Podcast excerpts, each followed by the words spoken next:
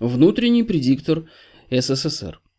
Аналитическая записка о коррупции, борьбе с коррупцией и об искоренении коррупции.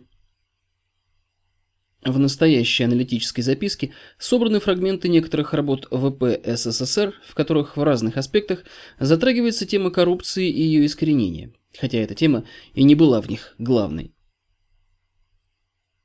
Первое. В работе ВП СССР «Введение в конституционное право» 2013 год указано, что одним из генераторов коррупции в России является статья 13.2 Конституции 1993 года, которая гласит «Никакая идеология не может устанавливаться в качестве государственной или обязательной. Это положение влечет за собой крайне отрицательные последствия, только одним из которых является коррупция. Предположим, что глава государства или парламент провозглашают определенные цели политики, описывают пути и средства их достижения. После этого глава государства и глава правительства, а также прокуратура и прочие контрольные органы начинают требовать от должностных лиц в государственном аппарате на всей территории страны, на всех уровнях вертикали власти – чтобы их деятельность соответствовала провозглашенным целям, путям и средствам их достижения. А если кто-то из чиновников саботирует провозглашенную политику или, злоупотребляя властью, дискредитирует ее в обществе, то он подвергается тем или иным репрессиям в соответствии с действующим законодательством. От постановки на вид и предложения действовать в русле провозглашенной политики до осуждения по обвинению в измене Родине, в зависимости от того, что он совершил или не совершил. Описанные в предыдущем, отдаленном от основного текста абзаце, нормальный порядок работы государственного аппарата в любом нормальном в интеллектуальном отношении обществе. Примечание. Григорий Явлинский выразил его в одном из телеинтервью еще советских времен так. «Если я хочу, чтобы в обществе была демократия, то в государственном аппарате должна быть диктатура». Но это же нарушение статьи 13.2 Конституции РФ, поскольку представляет собой провозглашение государственной идеологии и установление ее в качестве обязательной. Но кроме этого, статья 13.2 – один из многих генераторов продажности должностных лиц государства, и это основа коррупции. Если соотноситься с иерархией обобщенных средств управления оружия, то идеи, третий приоритет, нормально движут деньгами – Четвертый приоритет.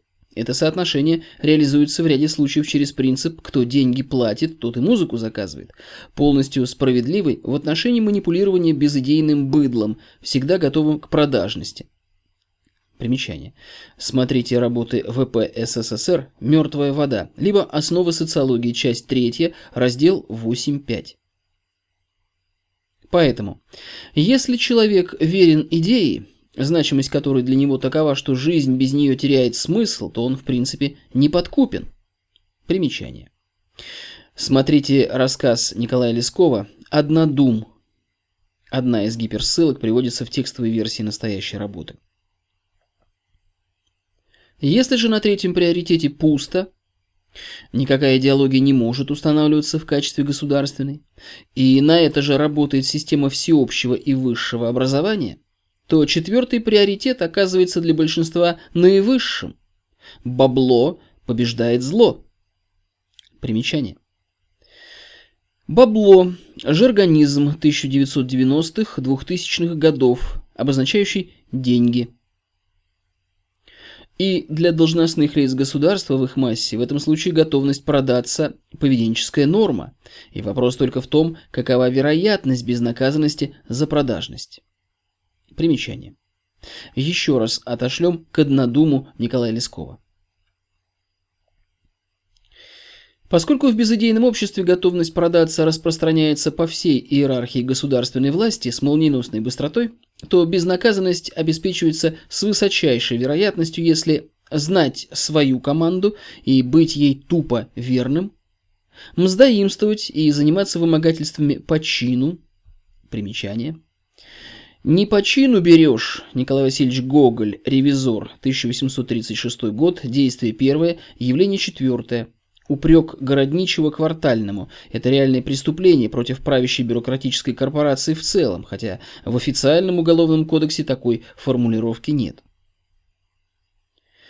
Делиться состоящими выше в иерархии своей команды и содействовать им в их мздоимстве и вымогательстве, получая свою долю по их милости – если бороться с коррупцией, то только в ущерб конкурирующим командам, либо избавляясь от нарушителей корпоративной дисциплины в своей команде, а также и от одиночек, не примкнувших ни к какой команде или постоянно переметывающихся из одной команды в другие. Вот именно такой режим функционирования государственного аппарата и проистекает безальтернативно из статьи 13.2 действующей ныне Конституции РФ. Примечание. Но эти же принципы свойственны и монархической традиции, основанной на первоприоритетности требования верноподданности, подменяющего общенародную идею, ради воплощения в жизнь которой существует государственность, в том числе и в виде монархии. И в такой подмене общенародной идеи требованиям верноподданности – Одна из коренных причин как краха Российской империи в 1917 году, так и бесперспективности потуг монархистов всех мастей в советские и в постсоветские времена. У отечественных либералов и до 1917 года и ныне та же проблема безыдейности. Есть много демагогии о свободе и правах человека, но нет общенародной идеи, кроме идеи, предлагаемой по умолчанию. Руби бабло, стриги лохов, которое не может быть общенародной именно потому, что подразумевает разделение общества на умных стригалей и дураков-лохов. Одна из генераторов его воспроизводства и, соответственно, дегенератор мощи государства и авторитета государственной власти. Соответственно, Искоренение коррупции требует, чтобы люди стали носителями великой идеи, сплачивающей все общество, за которую не было бы стыдно и за торжество которой можно было бы отдать жизнь. Понятно, что это не идея построить общество потребления и догнать и перегнать в потреблятстве США и Евросоюз. Второе. Свой вклад в воспроизводство коррупции вносит и система образования, построенная либералами в 1990-е годы, точнее ее образовательные стандарты в области социологии, экономики, государственного и муниципального управления, теории государства и права, юриспруденции и содержания, точнее бессодержательность, построенных в соответствии с образовательными стандартами учебных курсов. В работе ВП СССР «Русское правоведение» 2014 год. Указано, что политика государства должна опираться на объективные закономерности, которым подчинено как развитие человеческого общества, так и деградация. Объективные закономерности, которым подчинена жизнь человеческого общества, как в аспекте обеспечения безопасности, так и в аспекте разного рода угроз безопасности и заведомой вредоносности тех или иных видов деятельности, можно разделить на шесть категорий. В каждой из них закономерности оказывают то или иное воздействие друг на друга, а также и на закономерности других категорий, поскольку мир един и целостен. Первое. Человечество – часть биосферы, и существуют объективные закономерности, регулирующие взаимодействие биосферы и космоса, формирование биоценозов и взаимодействие биологических видов в пределах биосферы. Второе. Человечество – специфический биологический вид, и существуют специфические биологические, физиологические и психологические, видовые закономерности, регулирующие его жизнь. Третье. Существуют нравственно-этические, ноосферные, эгрегориальные и религиозные закономерности, регулирующие взаимоотношения обладателей разума и воли. И, вопреки мнению многих, закономерности этой категории выходят за пределы человеческого общества, а этика, диктуемая с иерархически более высоких уровней в организации разного рода систем, обязательно для иерархически низших уровней, и отступление от ее норм наказуемо. Соответственно, отступничество от праведности, нравственности, свойственной Всевышнему, главная нравственно-мировоззренческая причина биосферно-социально-экологического кризиса. Примечание. А сам кризис – замыкание на человечество обратных связей, подавляющий сдерживающих обратных связей. Смотрите работу ВП СССР «Основа социологии», раздел 12.2.5. Четвертое.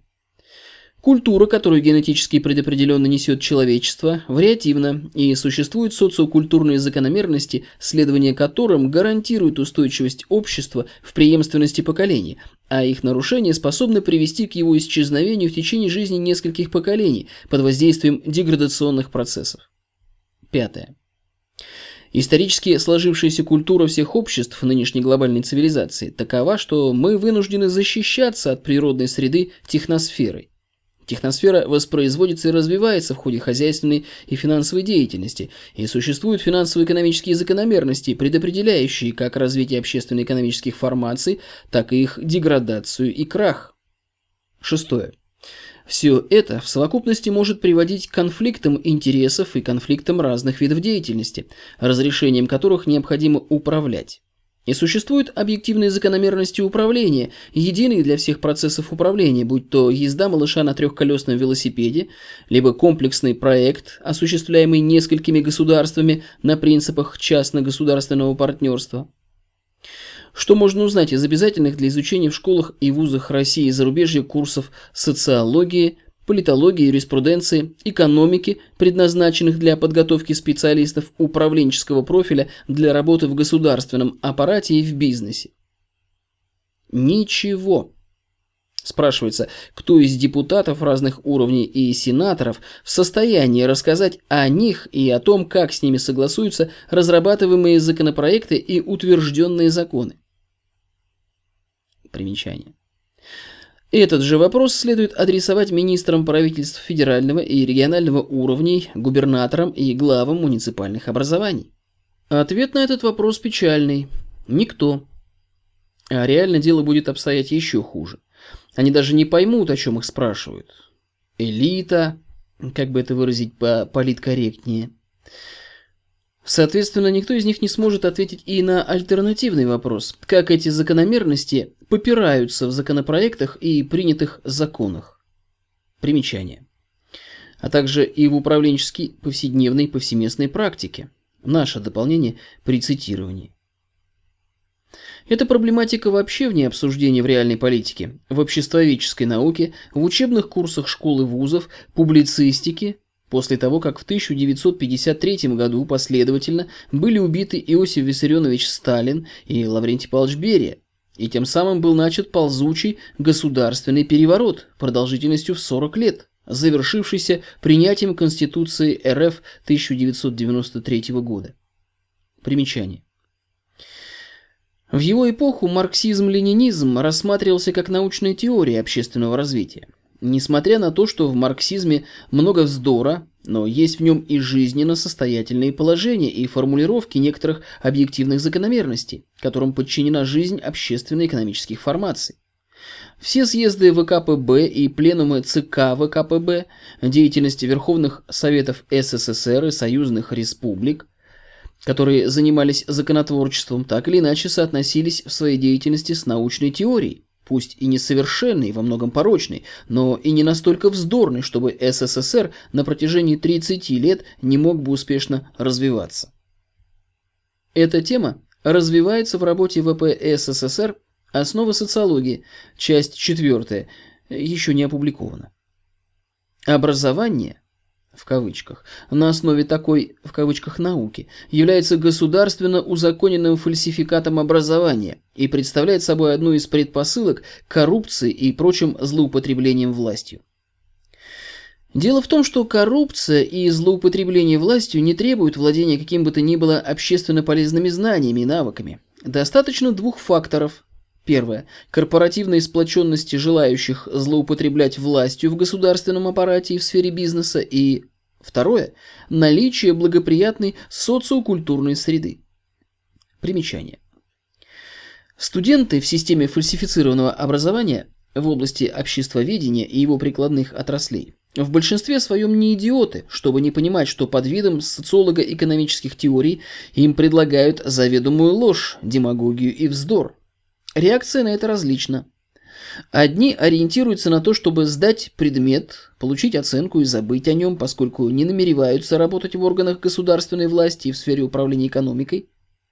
а другие понимают, что освоение лексикона лженаучных социологии, политологии, финансово-экономических псевдотеорий, юриспруденции и наличие диплома о соответствующем образовании своего рода допуск к работе в органах государственной власти в бизнесе, даже при отсутствии реальных знаний. Конкурентоспособной альтернативы-то в пределах официоза нет, царит монополия Минобразования и науки – но поскольку псевдознания, полученные в ВУЗе, не позволяют решать проблемы общества, то когда выпускники вузов приходят на работу в органы государственной власти или в сферу управления экономикой, им остается одно из двух. Либо отбывать время в офисе, либо злоупотреблять властью на мафиозно-корпоративных принципах. Терпения и боевой устойчивости, чтобы не начать злоупотреблять самим, а тем более организовать сопротивление злоупотреблением, хватит не у всех.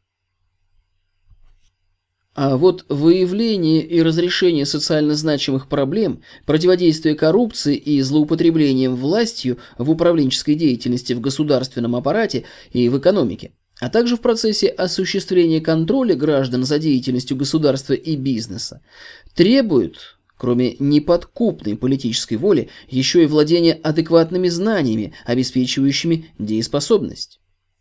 Примечание в том числе и неподвластной честолюбию. Но их-то система образования в области обществоведения и его прикладных отраслей в толпы элитарных культурах предоставить никому не может. А вырабатывать с нуля необходимые знания и навыки люди, постоянно занятые той или иной работой, не могут. У них на это не остается ни свободного времени, ни сил. А кроме того, личностная познавательно-творческая культура большинства в условиях толпы элитаризма оставляет желать много лучшего. И отсутствие в обществе достаточно многочисленного слоя носителей знаний и навыков, объективно необходимых для решения задач общественного развития, является одним из факторов, создающих благоприятную социальную среду для процветания коррупции и прочих злоупотреблений властью. Соответственно, искоренение коррупции требует ликвидации системы образования, обслуживающей либерально-буржуазную модель, и замещения ее системой образования, дающей всем адекватные представления об объективных закономерностях бытия человеческого общества, на основе которых может быть построена политика устойчивого и безопасного развития в преемственности поколений. Третье. Еще один генератор коррупции – конфликт государственной власти и бизнес-власти. Иначе говоря, так называемый конфликт гражданского общества и государства. Фрагмент работы ВП СССР «Русское правоведение» с некоторыми изменениями. Пороки западной концепции гражданского общества проистекают из тех времен, когда буржуазия обрела экономический вес в обществе, а политическая власть над обществом по-прежнему оставалась в руках государственности кадровой базой которого были наследственно-аристократические кланы, которые видели в буржуазии еще одно сословие, обязанность которого платить оброк, не встревая в дела государственного управления. Представители же буржуазии – обретший власть экономическую, желали обладать и властью политической, однако при этом представители буржуазии в своем большинстве желали продолжать заниматься бизнесом. Но ведение бизнеса не позволяло им участвовать в работе государственного аппарата непосредственно из-за нехватки времени. Кроме того, они в большинстве своем и не имели такого желания, поскольку были невольниками процесса делания денег. Из этого и проистекают два характерных свойства западной концепции гражданского общества. Непрестанный конфликт между пресловутым гражданским обществом и государственностью, интенсивность которого может меняться в широких пределах от готовности гражданского общества к войне против государственности до реального ведения боевых действий с целью свержения тех или иных политиков персонально, либо свержения исторически сложившейся государственной власти в целом. Идея наемной государственности, которая обязана служить тем, кто платит налоги, на том основании, что налогоплательщики якобы являются работодателями для всех представителей государственного аппарата. При этом в западной концепции гражданского общества есть и лицемерная, заведомо лживая составляющая. Наиболее доступная в наш интернет-век энциклопедия Википедия в статье «Гражданское общество» Его первым признаком называет наличие в обществе свободных владельцев средств производства. И потом к этому признаку добавляет другие. развитая демократия, правовая защищенность граждан, определенный уровень гражданской культуры, высокий образовательный уровень населения, наиболее полное обеспечение прав и свобод человека, самоуправление, конкуренция образующих его структур и различных групп людей, свободно формирующиеся общественные мнения и плюрализм. Сильная социальная политика государства, многоукладная экономика, большой удельный вес в обществе среднего класса. В действительности, первый из названных признаков – единственный признак гражданского общества западного типа. Все остальное стало реальностью либо культовой иллюзией, подменяющей реальность в миропонимании людей, и было причислено к атрибутам гражданского общества только в 20 веке, большей частью во второй его половине. И произошло это не по доброй воле сообщества свободных владельцев средств производства, а в результате ужаса, который вызывала у наиболее дальновидной части этого сообщества Великая Октябрьская социалистическая революция и ее последствия в виде возникновения СССР с его идеалом искоренения угнетения и эксплуатации человека-человека и с последующим обретением СССР ранга сверхдержавы по итогам Второй мировой войны XX века. Ранее этого времени концепция гражданского общества уже существовала как минимум на протяжении двух столетий, но реально она распространялась только на буржуазную олигархию и, в меньшей степени, на среднюю по капитализации их бизнеса буржуазию. Особенности личностной психики большинства людей таковы, что численность элиты местного и общегосударственного уровня определяется емкостью адресной книги личностной психики, то есть в пределах примерно до 250 человек. Представители элиты любого уровня должны, если и не поддерживать систематическое общение друг с другом, то хотя бы знать и помнить о существовании друг друга. Соответственно, этому обстоятельству гражданское общество в США реально это 50 кланов, которым принадлежит почти вся экономика страны средства производства, и еще около 200 сменяющих друг друга в преемственности поколений интеллектуалов, обслуживающих политический процесс в стране. В том смысле, что именно эти люди в непрестанно текущем настоящем вырабатывают и проводят в жизнь решения, которые предопределяют облик будущего в обоих его аспектах. То, что было задумано, и то, что сопутствует задуманному, улучшая его качество в сопоставлении с задуманным, либо ухудшая его. Остальной, средний класс и наиболее слабоумная часть наемного персонала, не получающие дивидендов по акциям в сколь-нибудь значимом объеме, только мнит, что они тоже часть гражданского общества, но они не формируют матриц, в которых реализуется будущее, а являются объектами и жертвами политики, которую делают другие. Примечание. С середины 20 века это стало касаться и подавляющего большинства акционеров крупных компаний, реальная власть над которыми перешла от акционеров-собственников к наемным топ-менеджерам, которые правят компаниями по своему усмотрению. Примерно так же, но с поправкой на размеры, территории и численность населения, обстоит дело и в других государствах Запада.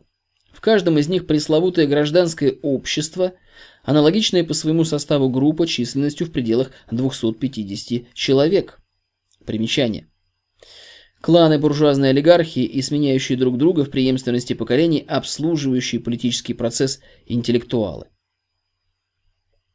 Все остальное население, включая и мелкую буржуазию, реально было и есть один из многих экономических ресурсов, на которые нормы буржуазно-олигархической этики гражданского общества не распространялись, не распространяются и не будут распространяться.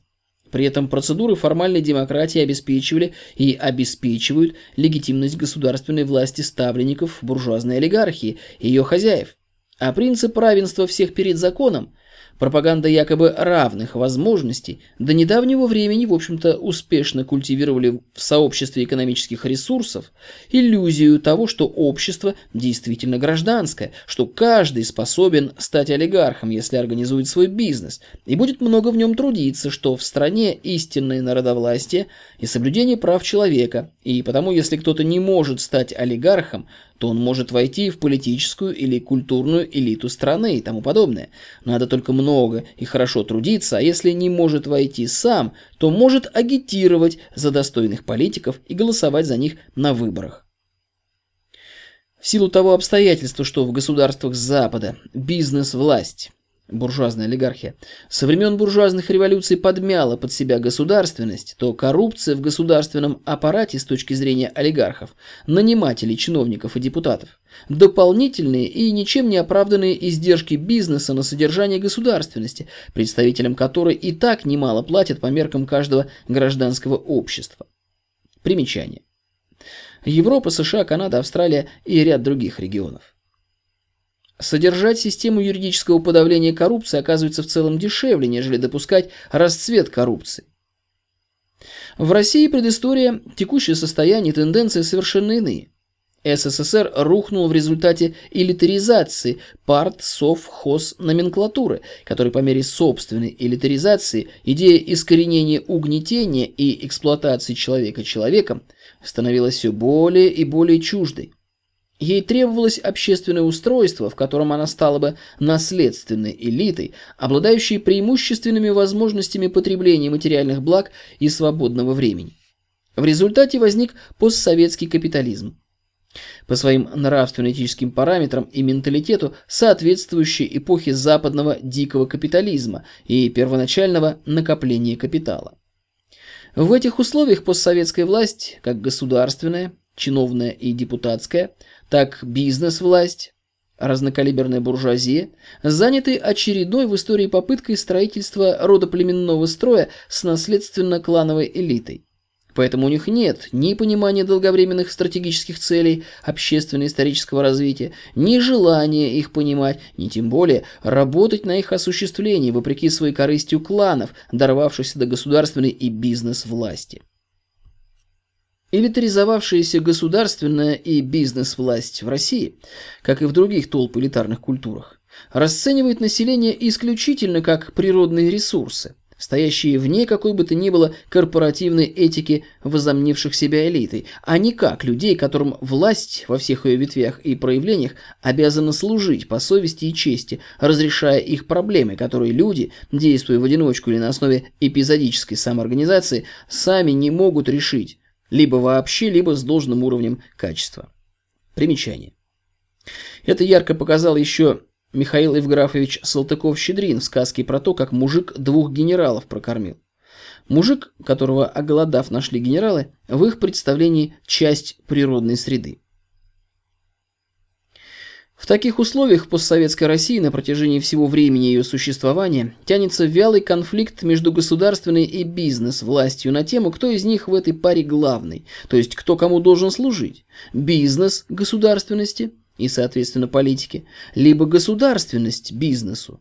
И пока этот конфликт тянется, Россия не может интегрироваться в семью цивилизованных народов, в кавычках, для которых характерно положение бизнес-власть давно подмяла под себя государственность. И первая из них – США, что хорошо для General Motors, хорошо для Америки. Сегодня глобальное управление, якобы несуществующая мировая закулиса, заправила Запада, стремится сделать именно такую вертикаль власти нормой для всех стран мира. Примечание. Смотрите ссылку на интернет-ресурс, приводимую в печатной версии настоящей работы. Центробанки ряда стран договорились в обход парламентов и правительств о согласованной эмиссии своих валют, что означает утрату государствами суверенитета. Положение усугубляется тем, что в России фактически нет того, что следует называть термином «конституционный строй», в действующей с 1993 года Конституции оглашены только вопросы формирования некоторых органов государственной власти. Принципы и процедуры воспроизводства в процессе ее функционирования государственности в целом как системы управления делами общественной в целом значимости на местах и в пределах юрисдикции Российской Федерации в целом в Конституции не прописаны. За время существования постсоветской России на основе Конституции 1993 года неоднократно изменялись и процедуры формирования депутатского корпуса федерального, регионального и местного уровней власти, и процедуры вступления в должность должностных лиц на всех уровнях вертикали власти. В совокупности имевших место изменений выражалась борьба мафиозно-бюрократических группировок государственного аппарата за монопольный контроль над воспроизводством депутатского корпуса и корпуса руководителей органов государственной власти и судебной системы на всех уровнях вертикали власти.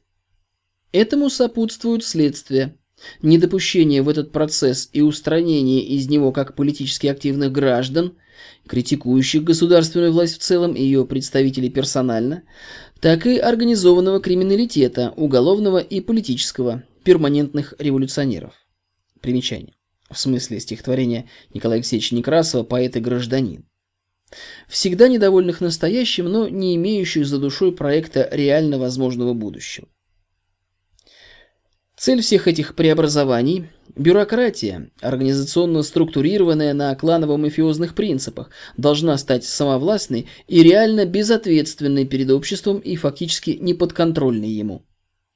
Понятно, что такая политика поддержки в обществе встретить не может. А при своем невежестве в области объективной закономерности ранее названных шести категорий и нравственно-этических качествах бюрократия к иной политике не способна. Бизнес власти в России – буржуазная олигархия.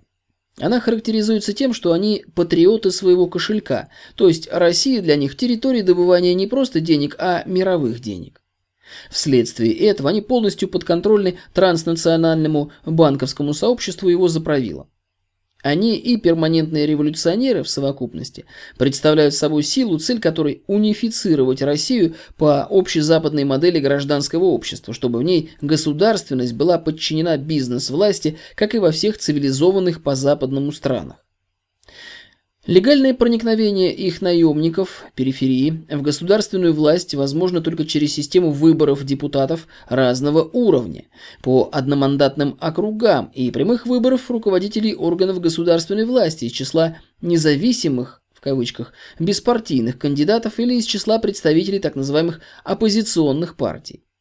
Но и независимые кандидаты, если они оказываются во власти, также невежественны и управленчески несостоятельны по отношению к задачам общественного развития, как и порицаемые ими профессиональные бюрократы. Что касается успехов бизнес-власти в деле партийного строительства, то либерально-буржуазная идеология себя в России полностью исчерпала. Это означает, что для них остается возможность предпринять попытку сформировать свою марионеточную партию на основе идеологии национализма, переходящего в нацизм то обстоятельство, что режимы промышленно развитых государств Европы на протяжении всей постсоветской эпохи сквозь пальцы смотрят на деятельность нацистов в государствах Прибалтики и поддержали возникший в феврале 2014 года на Украине, по сути, нацистский режим, это показатели того, что режимы Европы давно уже нацистские, хотя пока вынуждены обстоятельствами соблюдать приличие и употреблять либеральный лексикон. Но все они признали крах мультикультурализма, а дальнейшее развитие цивилизационного кризиса Запада может подвигнуть их на то, что они перейдут от слов к делу, отбросив либеральную риторику или придав ей сугубо националистическую окраску. Что касается нелегального воздействия бизнес-власти на государственную власть, то подкуп чиновников и депутатов – один из инструментов как достижения ею своих целей в условиях господства, всегда готовой к продажности бюрократии, так и способ дискредитации государственности самовластной бюрократии с целью ее последующего свержения по сценарию типа украинского, либо модификации под свои интересы. Но и в этом случае она остается подконтрольной глобальной олигархии, контролирующей ТНК и ее заправилом. Еще один генератор коррупции – неумение формировать бюджет страны и управлять бюджетным финансированием. Вследствие этого на всех уровнях вертикали власти должностные лица сталкиваются с необходимостью финансировать те или иные мероприятия, как запланированные, так и необходимость в проведении которых возникает внезапно, на которые бюджетные средства либо не выделены, либо урезаны, либо их приход катастрофически запаздывает. Безальтернативная необходимость проведения такого рода мероприятий и их финансирования является стимулом к нецелевому использованию бюджетных средств, а также к финансированию их за счет коррупции. Выводы. Первое. Защитой от такого рода происков, как указано в разделах 1 и 2, может быть только великая идея, и образование на основе антилиберальных образовательных стандартов и научных теорий, доносящих до сознания и воли общества, включая будущих чиновников, депутатов, топ-менеджеров и предпринимателей, объективные закономерности жизни человеческого общества, на основе которых может быть построена и осуществлена политика устойчивого и безопасного развития общества. Второе. Великая идея, способная сплотить общество на протяжении истории, одна единственная. Всем людям перестать быть человекообразными и становиться человеками, то есть стать носителями человечного типа строя психики. Примечание. О типах строя психики смотрите работы внутреннего предиктора СССР, в частности, «Основы социологии», часть первая. Но в современных условиях этого невозможно достичь без искоренения рабовладения во всех его исторически известных и потенциально осуществимых формах, то есть искоренения эксплуатации человека человеком с помощью всех шести приоритетов обобщенных средств управления оружием. Третье. Государственно-бюрократической мафии и бизнес-власти следует согласиться с выводами 1 и 2, поскольку в противном случае настанет день, когда им придется пожать плоды несогласия народа с той политикой, которую делают и те, и другие. Четвертое. Только при выполнении условий с первого по третье Борьба с коррупцией традиционным способом, выявление коррупционеров по фактам коррупции, удаление их из органов власти и наказание в судебном порядке могут быть работоспособными. Внутренний предиктор СССР 28-29 апреля 2014 года.